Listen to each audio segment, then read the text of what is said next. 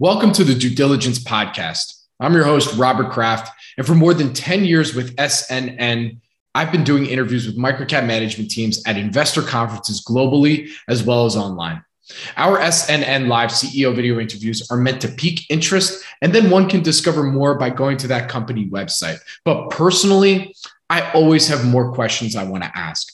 On this show, I'll be chatting with public company executives from microcap companies, and we'll dive deeper into companies that are rarely profiled.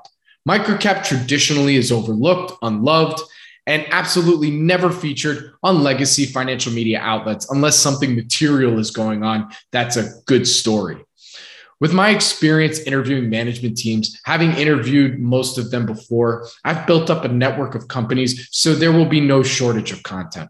Furthermore, this is an opportunity for me to showcase some of the qualitative lessons I've learned from guests on the Planet Microcap podcast. You can expect high quality interviews with management teams that may have exposure to broader macro trends that you may never have thought of. One of the many reasons why I love the microcap space. So, if you love microcaps and especially love learning about companies before the professionals do, let's start our due diligence. This podcast is for informational purposes only and is not provided as financial, legal, or any other advice. The information is not investment advice or an offer to buy or sell any securities or make any investment. The views expressed by guest speakers are their own, and any reference to third party products, services, or information does not constitute an endorsement thereof by SNN or its affiliates. SNN expressly disclaims all liability for any individual's use of the information presented in this podcast. My guests on the show today are Chairman and CEO Andrew Duncan and CFO and Director Charlie Glavin at Boardwalk Tech Software Corp. It's a publicly traded company. The symbols are BWLK on the TSX Venture and BWLKF on the OTCQB. Boardwalk Tech has developed a patented digital ledger technology platform currently used by Fortune 500 companies running mission critical applications worldwide. Boardwalk Tech's digital ledger technology and its unique method of managing vast amounts of structured and unstructured data is the only platform on the market today where multiple parties can effectively work on the same data simultaneously while preserving the fidelity and provenance of the data. Boardwalk Tech can deliver collaborative, purpose built enterprise information management applications on any device or user interface with full integration with enterprise systems of record in a fraction of the time it takes other non digital ledger technology based platforms. I've done some short form video interviews with Andrew Duncan for our channel over the last year, and I wanted to dive deeper into the Boardwalk Tech story on topics such as how their digital ledger technology platform works and is not just another smart Excel spreadsheet. Having a patented digital ledger technology platform before quote unquote ledger technology became associated with blockchain and crypto, and taking the next step to profitability. With that, please enjoy my conversation with Chairman and CEO Andrew Duncan and CFO and Director Charlie Glavin. Welcome back, everyone, to the due diligence series here at Planet Microcap. I'm your host, Robert Kraft. You can follow me on Twitter at Bobby K Kraft. That's B O B B Y K K R A F T. And joining me today is the team from Boardwalk Tech Software Corp. It's a publicly traded company. I got two symbols for you BWLK on the TSX Venture and BWLKF on the OTCQB. And the team representing Boardwalk Tech t- here today is Andy Duncan, Chairman and CEO, as well as Charlie Glavin, CFO from the company. Guys, Thank you for joining me today. How you doing? Hey, Bobby. Great. Thanks for uh, hosting us, and uh, look forward to the conversation. Absolutely. And Charlie, thank you for joining us as well. Thanks as well, Bobby. All right. So the way we we've done a few interviews in the past, um, and and Boardwalk Tech has actually uh, presented at a few of our conferences before. So I thought this would be a great opportunity uh, to share with our audience a, a, little bit deeper into the story um, for those that may have missed those interviews or haven't seen your presentations before. So, Andy, I'm going to come to you first. Can you start us off with the description of the company in one sentence? we are all about helping companies better understand the massive amount of data that they manage on a daily basis, which allows them to get to decisions faster, which provides for a much better outcome. Very good. Uh, you know, I had one line for you if you wanted. I was going to say the uh, digital ledger platform helping enterprises get control of all their unstructured data. Is that with that?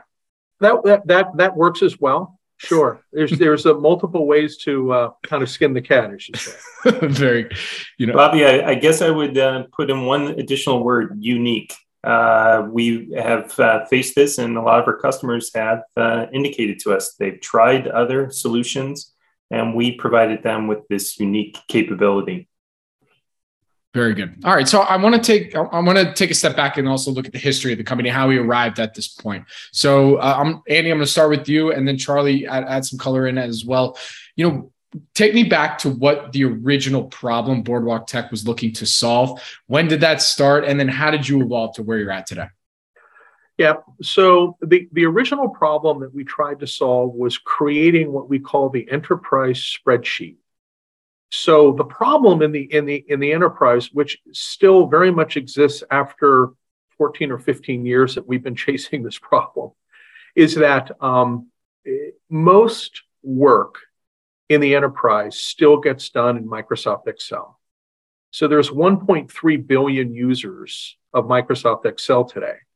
And these large enterprises over the years have spent literally billions of dollars on Oracle and SAP and Salesforce.com, but yet most of the data still ends up in Microsoft Excel. And then what happens is that companies start to build applications off of that Excel by adding formulas, emailing the spreadsheet around. And our original goal was to say, how do we solve this problem? How do we turn a spreadsheet not into a single user environment, but how do we turn it into a multi user environment that allows people to be able to easily share and track the changes that have occurred with multiple people working on the same spreadsheet at the same time? That was the original goal.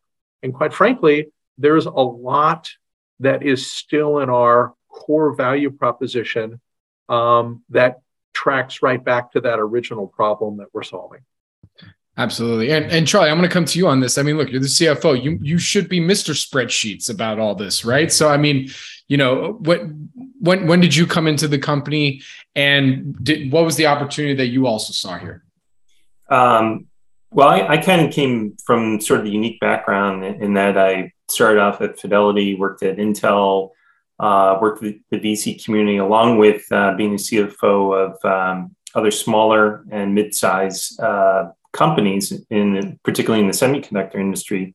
I'll just lay it out this way: I would have killed for this solution.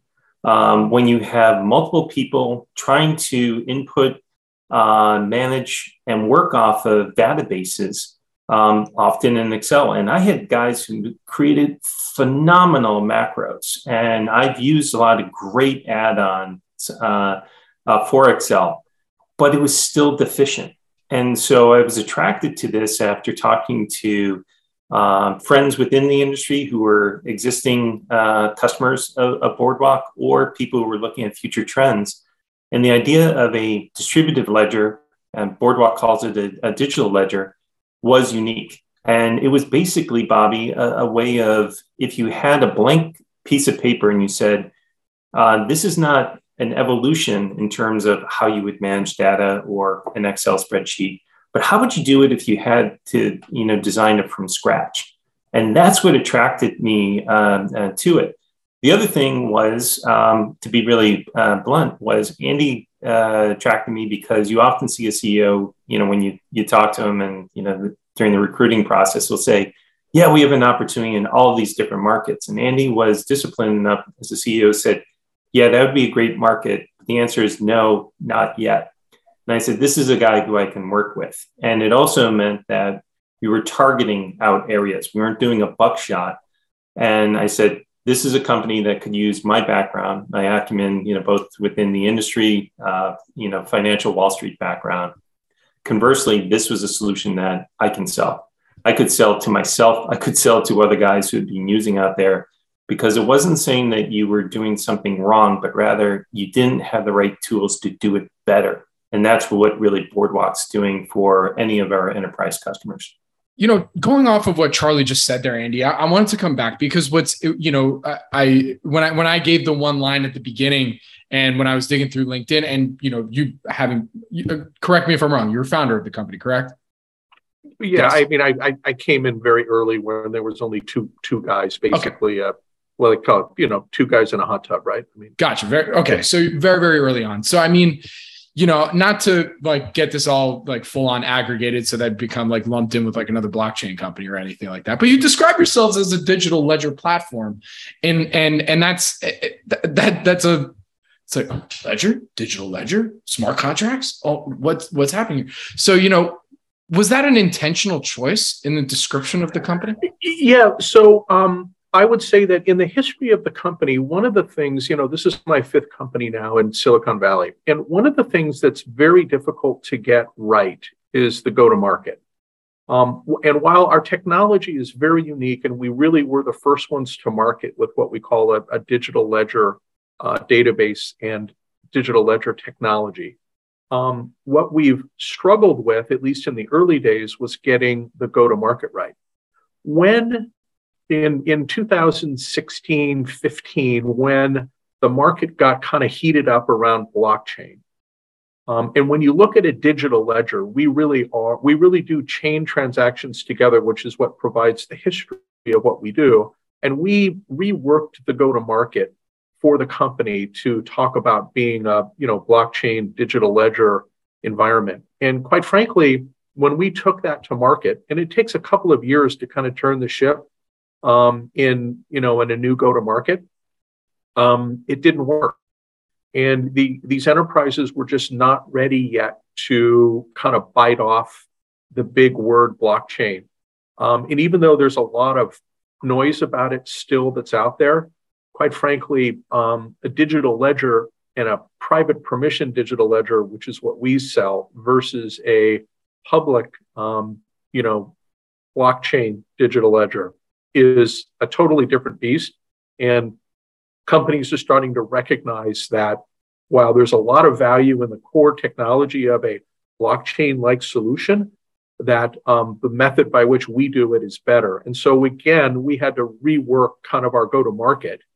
And in 2018, in conjunction with um, our, you know, RTO on the, the venture exchange, we decided to again change our go to market away from blockchain, focusing on digital ledger technology only, and also change our, our approach with regard to moving away from perpetual licenses to a right to access um, ARR model.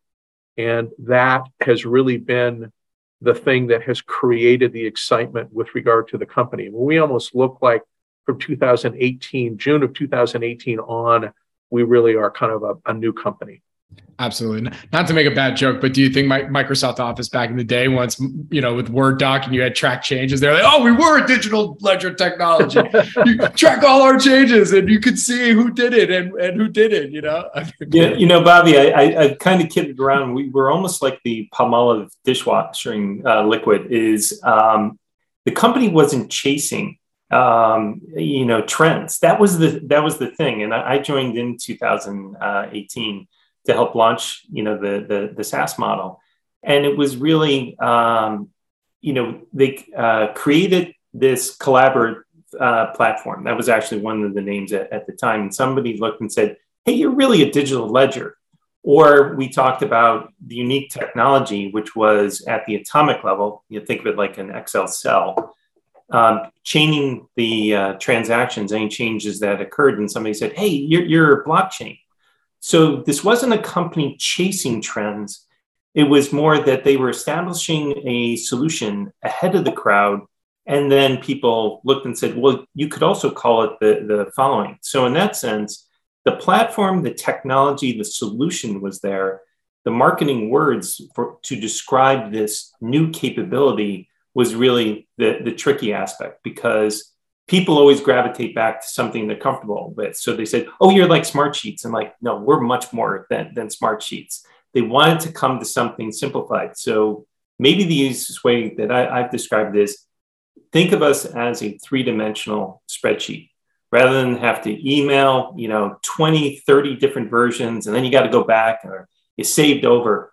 You have one spreadsheet um, that basically will track every single change you've ever met with a timestamp and authorization so you know So words such as provenance, traceability, audit uh, ability all come to play that really weren't, you know, in full existence uh, previously. Oh, by the way, everyone can make the changes simultaneously. So we're not saying who's up and you don't get that dreaded um, you pulled up a read-only version. You know, you can't save. Absolutely. Yeah. Just do me a favor. Don't, you know, or I don't know, you can do it if you want, but I, you know, I, I, I hope uh, in a year or two I don't see Boardwalk Tech blockchain solutions. You know, uh, no, I don't think so. I don't okay. think so. Okay, good. All right, so let's dig into the the the company's technology itself. You know, on the company's uh, investor presentation, you have a great image here where basically you have your Boardwalk digital ledger technology itself in the center, and it's you feed into it not just your existing Excel um, capabilities, but you have all your other unstructured data and then also your structured data. So give, give me a little wrap on how the technology actual actually works, how enterprises work with it. You know, take it from there. Sure. So when when you when you look at the the typical enterprise today, um, there's a couple of key stats that's important. One is information in the enterprise is doubling every two years. Okay, so think about that. Okay. The second thing is that of that information that's doubling every two years, 80% of the data is unstructured, which means that when it comes into an organization, it's going to come into you as in a form of an email, a tweet, you know, some HTML, um, a PDF attachment. It's like there's no structure to that data. And the problem in the enterprise today is that there's so much data that people spend about 40% of their time just chasing information in the enterprise.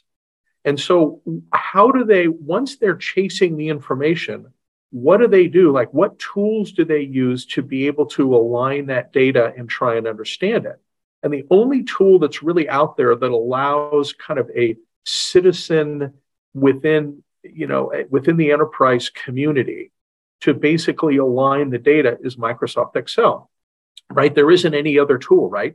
And, and so there might be, you know, little tools for little things that you do, subcomponents of that, but from a generic standpoint of uh, you know it, it's it's excel so what happens is that you get these people that say okay i need to go get the following six pieces of data and they're in six different databases so i got to log into the database i got to run a report i got to get the data then i copy it then i paste it into a spreadsheet and once i get it pasted into a spreadsheet then i start writing formulas against that to say well what if this happens and then i start emailing the spreadsheet around and before you know it, you got 50 people in your business unit on this spreadsheet where you're cutting and pasting data, you're emailing stuff around, everybody's making changes to cell M21 and K38, but yet there's no ability to track what's going on. And this is the core problem in the enterprise. And Bobby, guess what?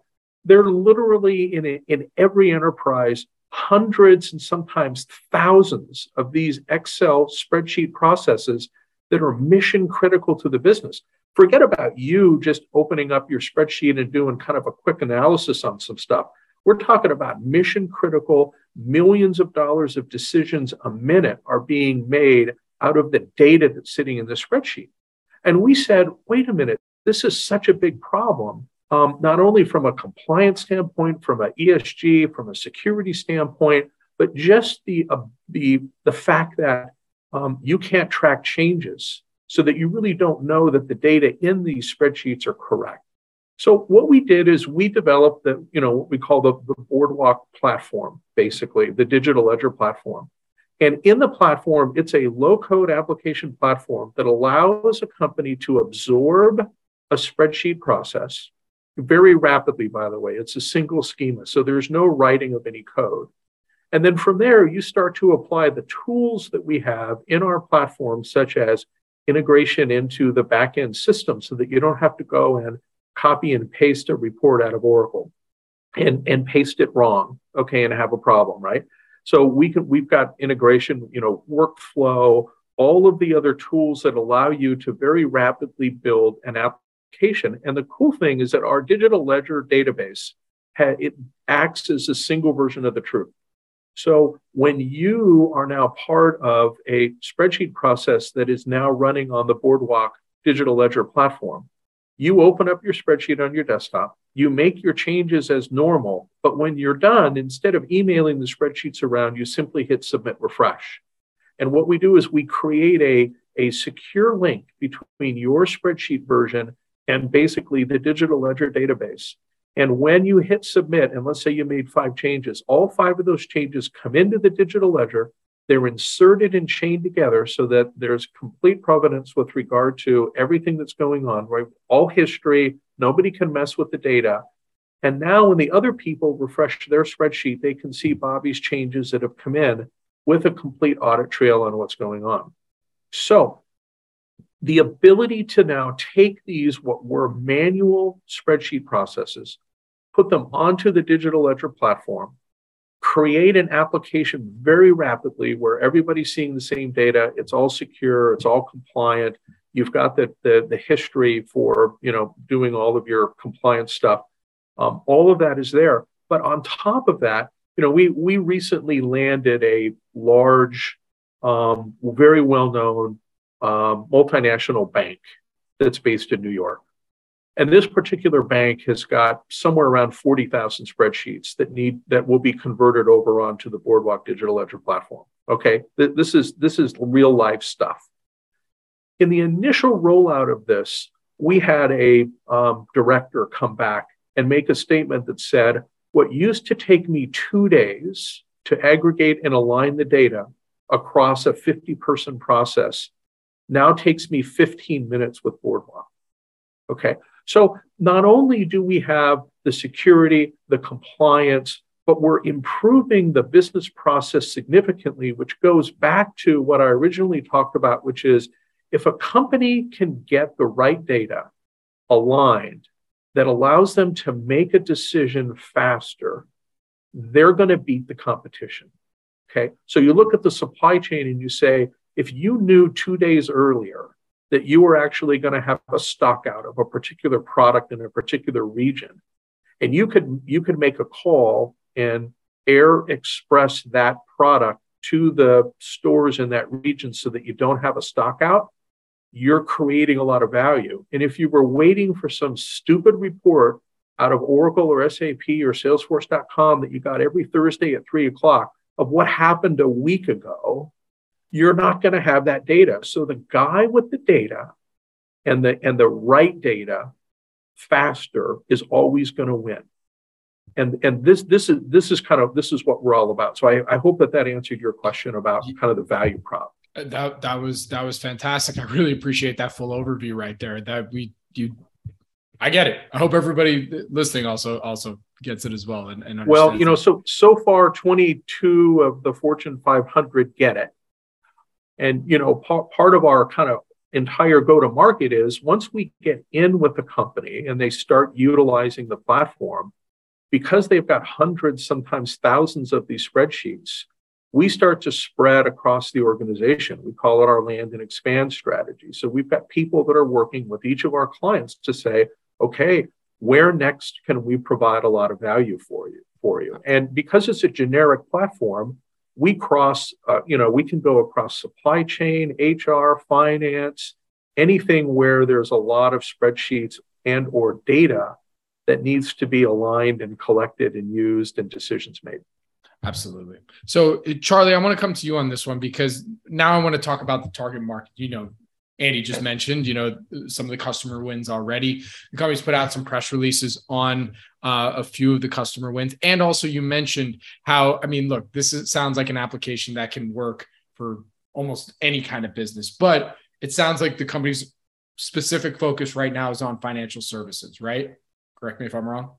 Um, I would, I would probably argue it historically it's been on uh, supply chain, uh, supply chain. overall. Okay. Yeah, gotcha. the, the financial market was not one where the company chased, but rather an existing customer who was already servicing somebody within the financial this uh, top five uh, bank.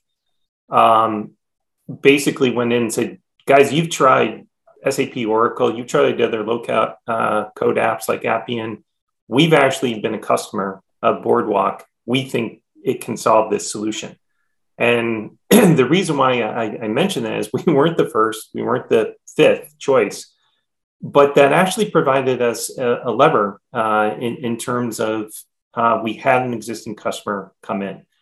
But supply chain in these areas where we had uh, land and expand, they've uh, included um, you know a variety of different uh, customers uh, w- within those areas. But it's because of the efficiencies we bring. So, Bobby, let me kind of segue into it's almost a matter of okay you guys are growing at a CAGR of you know 45 to 50 percent per year since you launched this model. Great. And what i'm telling you is we haven't even touched some of the markets. So we've proven you know a you know multi-million dollar per year uh, relationship with this uh, bank and we've got other prospects. Andy's background is in insurance. That is ripe you know for a tangential uh, um, market. They're the pharmaceutical market, as far, as track and trace in terms of efficacy for um, drugs. You know, we're working in the ecosystem uh, with that. That is not yet within, you know, uh, evolved. Um, the ESG market is ripe, you know, for us as well. Uh, again, because it provides tracing and efficiency within your supply chain uh, overall.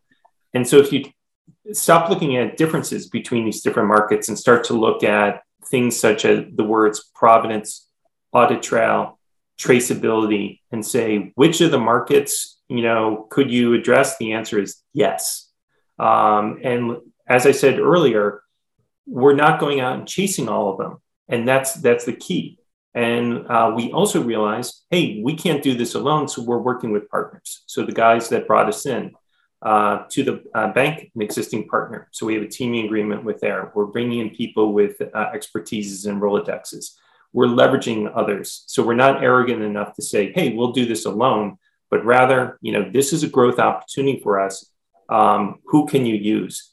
This then leads to the, the other point. A lot of these uh, new customers that, that we're getting came from referral of uh, existing customers. So what better, you know, validation do you have when a customer says, "Hey, you guys should really use the, this boardwalk. They really helped us uh, overall," and, and, that's also that uh, inflection point we're facing right now. That was actually that was literally what I was going to ask. That next question is. I, I figured that.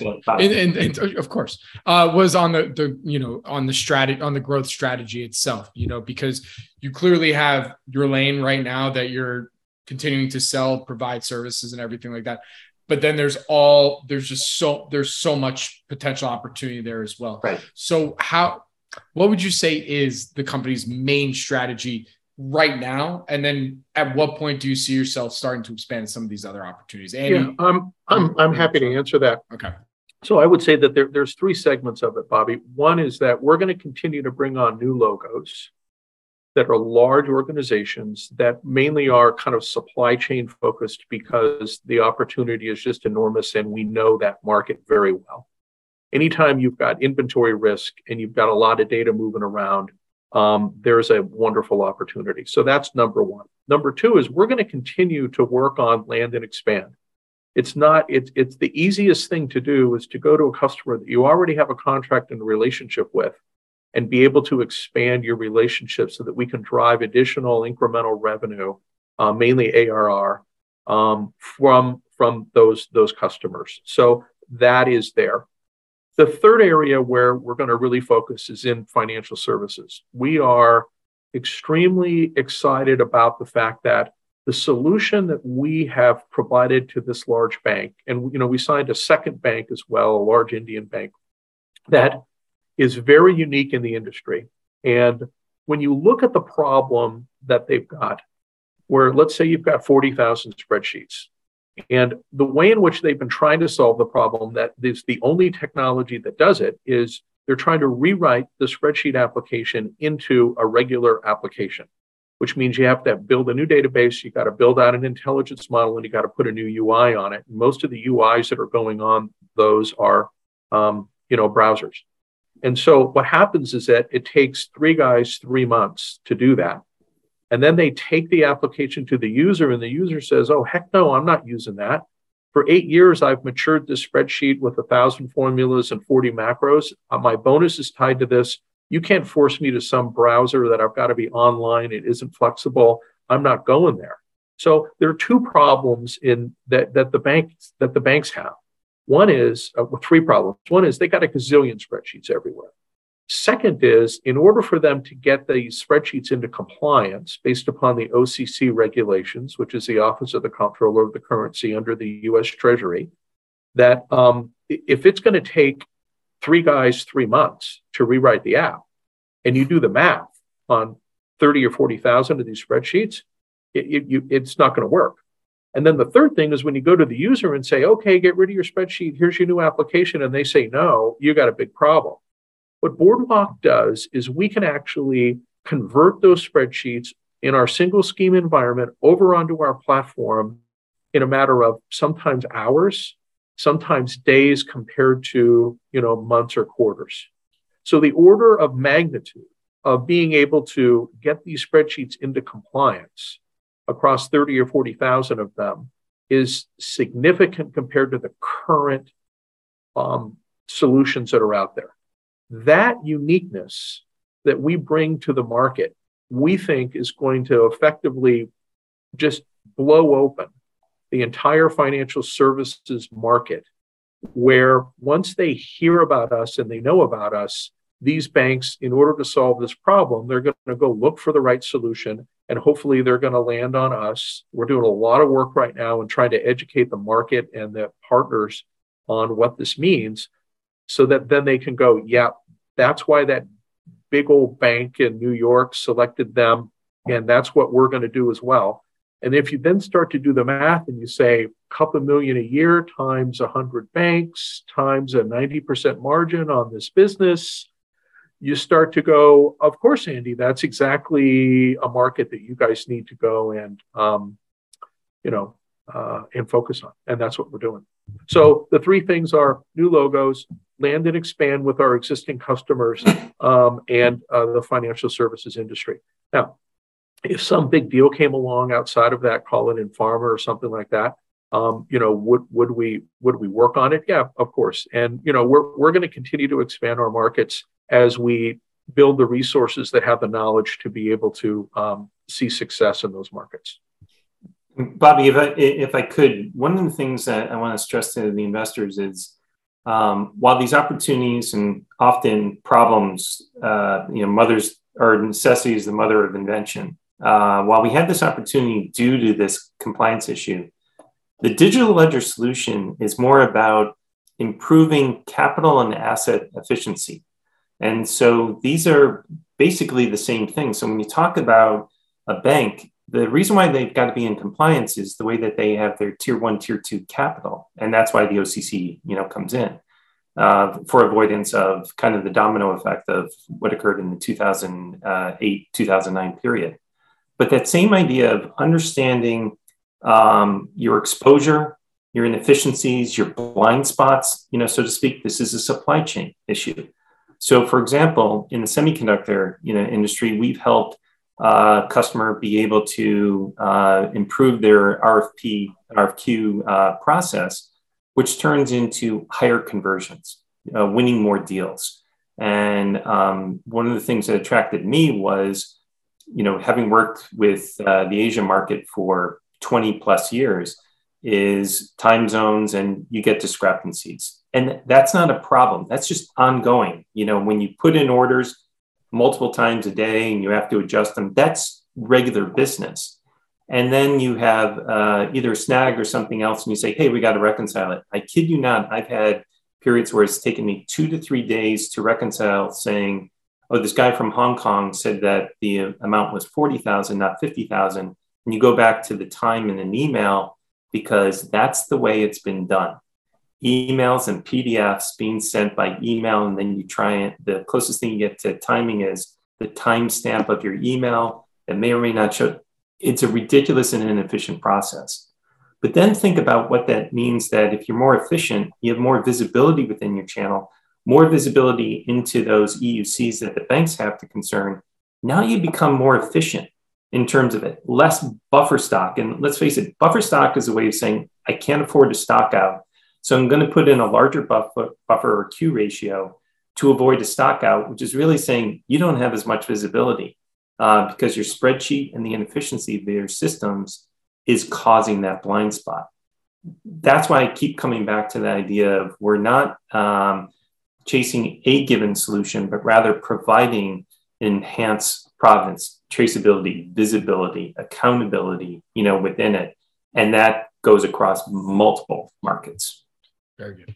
All right, so I want to get into now the competitive landscape. You know, uh, Charlie, you brought up one of your one of the competitors a little bit earlier. I think it was called Cheat Sheets. You know, um, tell me what this kind of looks like.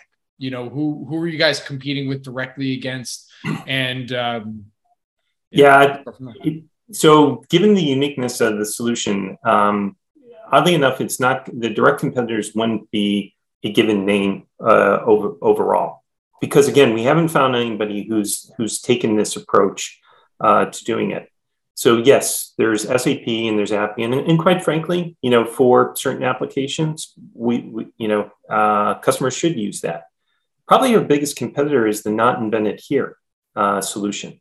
And so one of the things that, um, as I mentioned uh, before, that we try to drive in with customers is we're not trying to go in and tell an IT guy, "Hey, you're doing something wrong," but rather man, you're a really good doctor, but using a stethoscope, I'm selling you an MRI. Think how much better of a doctor you could be. That's the approach that these guys need to do.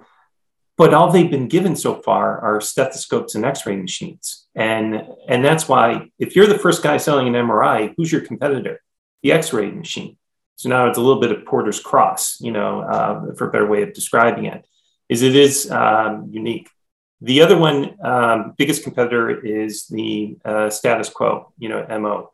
Um, doing spreadsheets, attaching it to emails, which I be, believe McKinsey still calls digital, uh, believe it or not. That is not the approach. Now take a look at as far as how you're addressing structured uh, data. So if you're trying to take a look at who our competitors are, yes, um, for certain solutions, we will come up against the traditional Oracles and SAP. And some um, areas that would make sense. But overall, we would say probably the biggest um, uh, competitor is the status quo. How have yeah. people been doing it? And, and Bobby, let me go back. You know, I've been looking for a solution like this since, you know, for the last 25 years, whether I was at Intel, heading up, you know, global semis at Credit Suisse, whether I was the CFO of a smaller company, it's still been there. Nobody I ever saw came, and I've looked at NetSuite, I've looked at, you know, other low codes, you know, and there's some really good solutions, but it wasn't it. This is it. And I think uh, I would challenge anybody uh, right now who uh, wants to, you know, figure this out, come onto our website and see one of our demos. And I think once you do it, as one of our customers said, you know, the bell rang off. Once you saw it, you kind of got it. Um, and I had never seen it uh, before. I guess it's kind of the way that if you'd never seen an airplane before and you saw it, you go, "Holy crap! What was that?" Sorry for my French. Yeah, I mean, Bobby, I'll, I'll give you two examples if you don't mind. I dive in here. Well, I was on the phone this morning with a um, chip company and checking in on them, existing customer. They had launched a project that was supposed to take 16 weeks with one of the large IT consulting companies. And um, implementing a supply chain solution that was, um, you know, SAP, uh, a module. And it's now a year and a half. It's still not done. The budget, it's way over budget. And we see this all the time because these companies come in and say 70% of the applications out of the box, 30% is customized, but it's really 90% out of the box or 90% customized, 10% out of the box because everybody's data is different. Everybody does things differently, and they've got all these different sub uh, processes that are running uh, and and different data stores, and it's really hard. So when we come in and say, you know, we can do that same thing in six weeks and give you a much much better result, much faster. Uh, people go, yeah, that's that's terrific. The other thing that's interesting about competition is that we have a, a large cosmetics manufacturer um, in New York that's a customer. We're doing great with them on land expand. We continue to uh, build out applications for them. Their ARR continues to uh, increase. Um, and it's, it's really an exciting thing to see the land and expand be successful across multiple business units there.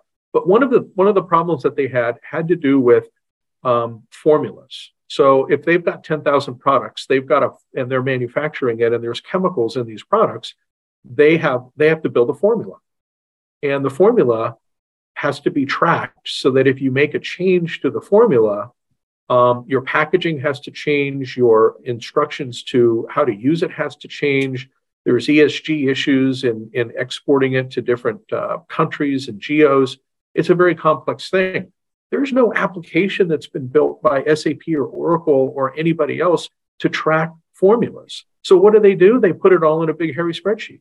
And then when someone comes in and they make a change to a formula and it's not tracked, they're in trouble because they don't know how that changed, who made the change, or the implication of what has to be done if a formula has to change.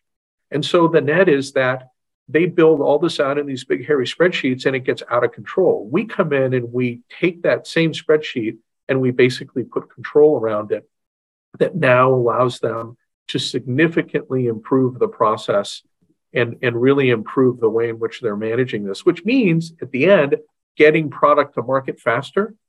And that's how they make money. And that's important to them. Uh, and so, you know, that's that's a great example. So, so competition. Look, there's a gazillion little apps out there that if you want to solve this problem or that problem, you can, or you can go build it yourself. But I think that the biggest issue that we have is more complacency um, of people saying, "Oh, we'll just continue to do it the way that we do it until we can prove to them the real value of automating this in a rapid fashion." So I now want to talk about the execution side of the business, right? I think we got the full picture. We have, the, we understand the target markets, we understand the, the, product suite. You know, now I want to talk about, you know, where the company's at in terms of that, because you know, at the towards the end of June, I mean, the stock has been on a bit of a tear. You know, um, thirty cents. You know, today we're recording this on September eighth. I think it's about eighty six cents, something like that. Um, not only that, in the last quarter, basically near term profitability right there. Um, so I, I want to understand a little bit better um, in terms of the company's strategy for um, go to market growth, as well as then seeing turning the corner on profitability. So who wants to take that sure. one first? Uh, Yeah, go ahead, Charlie.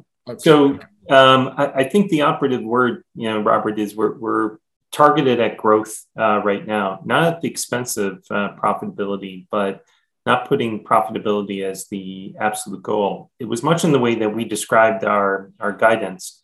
You know, uh, hitting six and a half to seven million, that was the first public guidance that the company has given um, because we had the visibility and we didn't want to rely on a lot of uh, pipeline conversion within it. But the key th- that we said is that is not our end goal, um, but rather we're looking to exceed it. And so, what are the opportunities? So, um, one of the advantages, and, and I don't think that's been brought up uh, overall, is we have a lot of operating leverage. Andy mentioned that um, even for one of our largest customers, from the time they signed their license to the time they went live with their own clients was six weeks and took us four and a half heads to, uh, to do it. Um, and they're not even full time uh, all the time on that.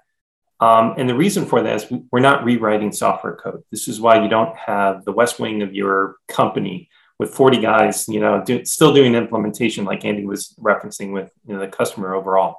So in terms of our growth strategy right now, it's monetization of the pipeline and using um, existing customers and existing partners and new partners to add new logos along with in customers is the expansion into other market areas as well. Um, if you take a look at it, the overall strategy is we will increase our OPEX, but having our revenue grow at a faster uh, pace uh, than that. And as new opportunities uh, avail themselves, is being able to execute on that. Because again, profitability, you know, and break even line is a line in the sand. That that is something we want to race through and become sustainable. We've already paid off you know, $7.3 million uh, in debt uh, since 2018. We're on the cusp of being profitable. Now the question is, we have this growth opportunity uh, between referrals of customers, new salespeople coming on, but we're not having to hire 20 to 50 guys. But we will be hiring. We will augment our existing platform uh, to have you know further capabilities as well. Not because of competitive threats, but that's what the customers need. And we, you know, we are not arrogant enough to say, hey, you know, good partners. For example, if somebody already has a relationship and is approved within a bank, why not leverage them and get, you know, 80% of a deal as opposed to, no, we'll do it alone and get 100%. You know, that, that's the sort of opportunity that, that we're there. So it's selectively, you know, spend, but have the uh, revenue outpacing uh, that growth. Uh, profitability will then become a result as opposed to the goal itself. And um, so right now, it, as Andy said, is selectively target those areas. We're not focusing everything just on on the uh, on the banking industry either. Half of our growth came from our traditional uh, organic, you know, markets as well. So this is where we're saying, no, no, no, we're not switching over. We're not chasing. It's a uh, we're applying our solution and growing where it, it's uh, welcome, for better way of describing it. And that um, we've actually had somebody who we tried to hire as a sales guy in 2018, who's got a really nice Rolodex. He came back to us. So that I think is another indication of that that we will hire, you know, good salespeople who are going to bring it in and get us into the customers that will enable that growth. Very good, Andy. You want to add any color to that? You know, um, the word execution, Bobby, is the key for us. Um, you know, when when we did our our uh, Q1 earnings call, which were a March 31 fiscal date, um, we did our Q1 earnings call and um, and our press release. And when we when we got that information out, we basically said we're going to let the numbers speak for themselves. Um, you know, and and and that is that's exactly what we're doing now. Um, we really are a freight train that is full blown pedal to the metal rolling right now. And I think we're going to let the investors just uh, look at the numbers and we're going to let the numbers speak for themselves. But we also are, look, we're a, a very mature management team. We know what it takes. And the bottom line is we got to sell and we got to execute and we got to bring in top line revenue. Everything else takes care of itself after that. Absolutely. That actually dovetails into my next question because you know we've painted, you know, the the picture here, the opportunity, growth prospects, all that stuff. You know, but at the same time, I you know I want to play devil's advocate and give the other side of the token, and that has to do with the company's downside risks. And clearly outlined right there is one of them is execution, right? That that is that I don't even think anything more needs to be said about that, right? You just got to execute at this point. But what, in your opinion? Oh, yeah.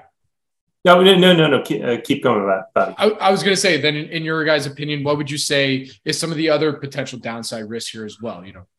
Yeah. Again, you know, as as we've been running this company for a while and and trying to get the go to market right, one of the things that is not a risk is the technology itself. You know, we've got multiple patents on this technology, and while patents, you can argue patents can be defended or not. The bottom line is that this technology is unique it would be very, very difficult to replicate um, in a in a timely manner. And I think that there is really little to no risk with regard to the technology. It's just getting better. Um, and I think that the really only downside risk would be um, if we didn't execute and or if the financial in, in the financial services sector if for some reason the office of the comptroller of the currency decided to let up on mandating that these banks get better with regard to compliance with their data, which we don't think is going to happen. Um, and that's certainly a being honest is a is a downside. But that's why we're across multiple industries with a lot of different customers. And um, I really don't see a lot of downside at this point, other than our failure to execute.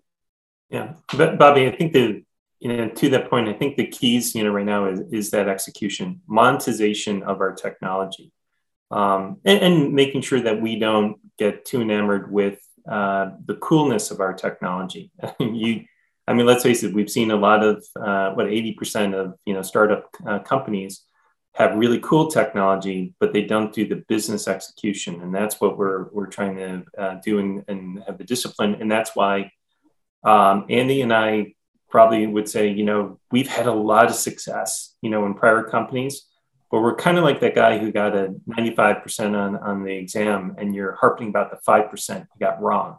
Um, my wife calls me an analyst, you know, to that degree, but that's, you know, the devil's in the details uh, overall. the other thing, and let, us kind of address the elephant in the room. There's a lot of rumors about you know recession uh, and overall, and yes, that could um, have some you know budgetary issues overall, which is why when we gave the guidance, we didn't rely upon economic you know conditions. These were deals. The initial guidance was based on deals we had you know were closing or had been closed that were not going to be affected. We've already converted some stuff off of the pipeline, but let me you know position this way during these downturns, you often see companies who will say, we got to get more efficient.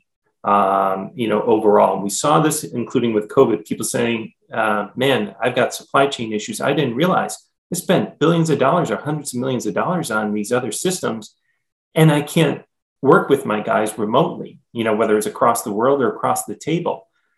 Our pipeline actually grew during COVID. And I would argue that the efficiencies that our solution provides, um, where we're trying to target, and my head of uh, you know uh, product, uh, Dharmesh, you know, says this: we got to have a five x return to guys. So even during a, I'm not saying during a downturn we'll prosper or that we're a defensive stock. You know, we'll probably have some issues, but I'm saying that we can provide that solution, saying we can even help you become more efficient.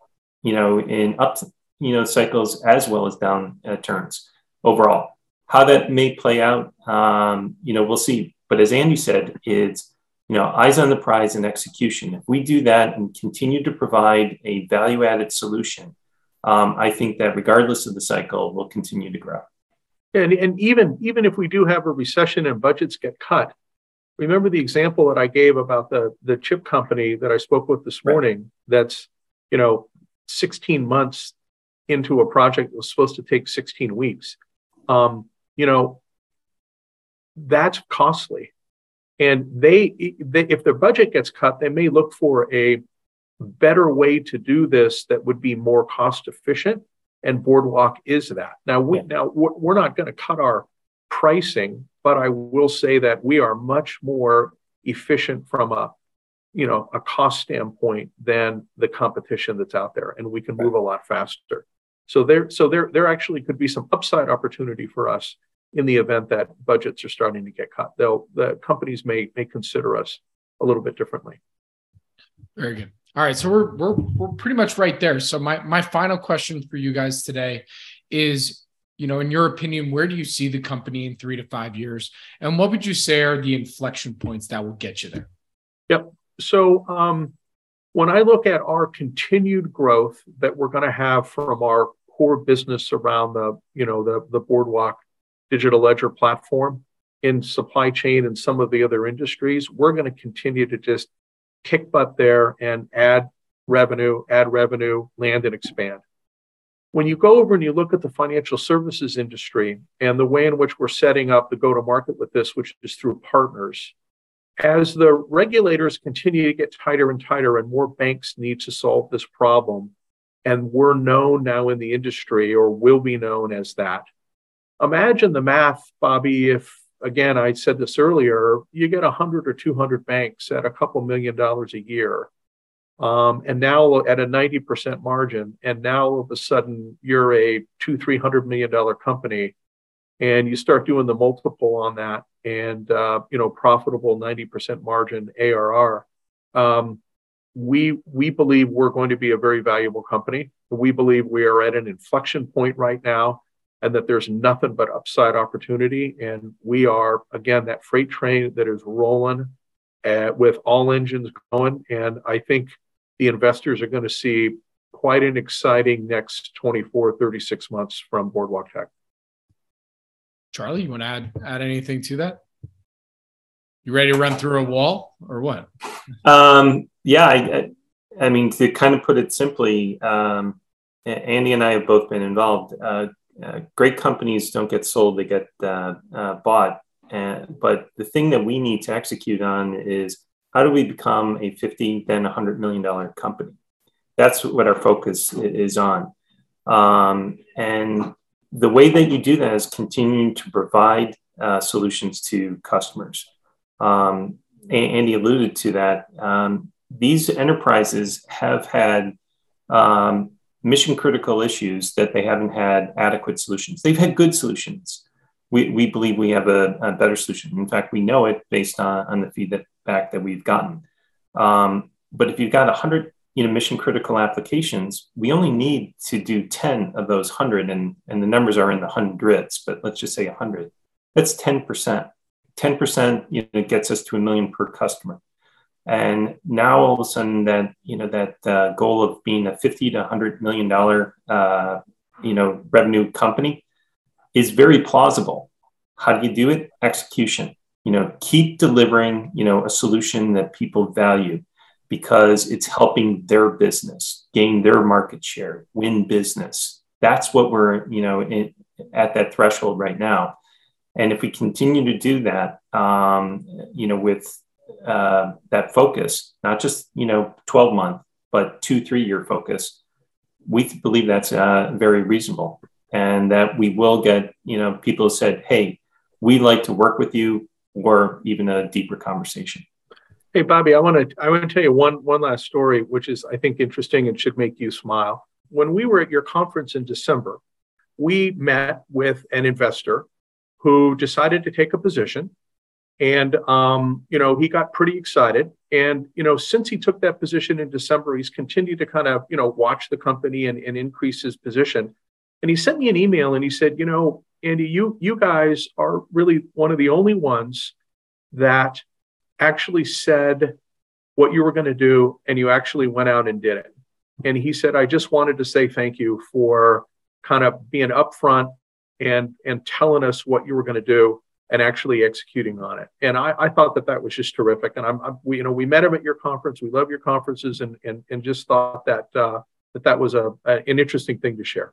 Absolutely. Yeah, and Bobby, I would I would add on to. I think part of that reason is that we don't just rely on you know chasing the brass ring but on contingencies you know things change uh, you get perception or other issues and isn't it the nature of business it's like one big you know option binomial option tree is next year you know was the market look how do you you know do that with the new information and again i'll go back to this idea that we're not trying to chase every single market but pick and choose um, and uh, as far as where we have the best leverage of our, our capital uh, overall.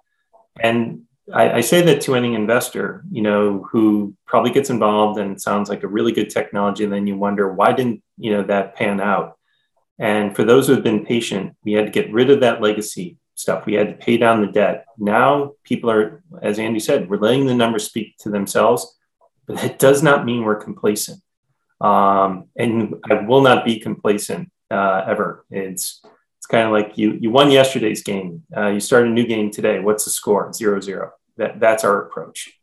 Absolutely. All right. Well, you know what? I think we're there. And and guys, you know, thank you again for for joining me today. So, Andy, Charlie, where can our audience go and find more information to follow along the Boardwalk Tech story?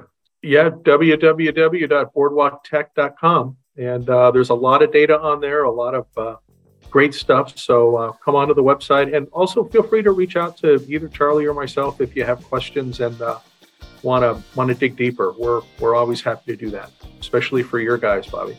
Very cool. All right, guys. Well, again, thank you so much for joining me today. Really do appreciate it. Good luck. Stay safe. And uh, I look forward to the next update. Thanks, Thanks. Bobby. This podcast is for informational purposes only and is not provided as financial, legal, or any other advice. The information is not investment advice or an offer to buy or sell any securities or make any investment. The views expressed by guest speakers are their own, and any reference to third party products, services, or information does not constitute an endorsement thereof by SNN or its affiliates. SNN expressly disclaims all liability for any individual's use of the information presented in this podcast.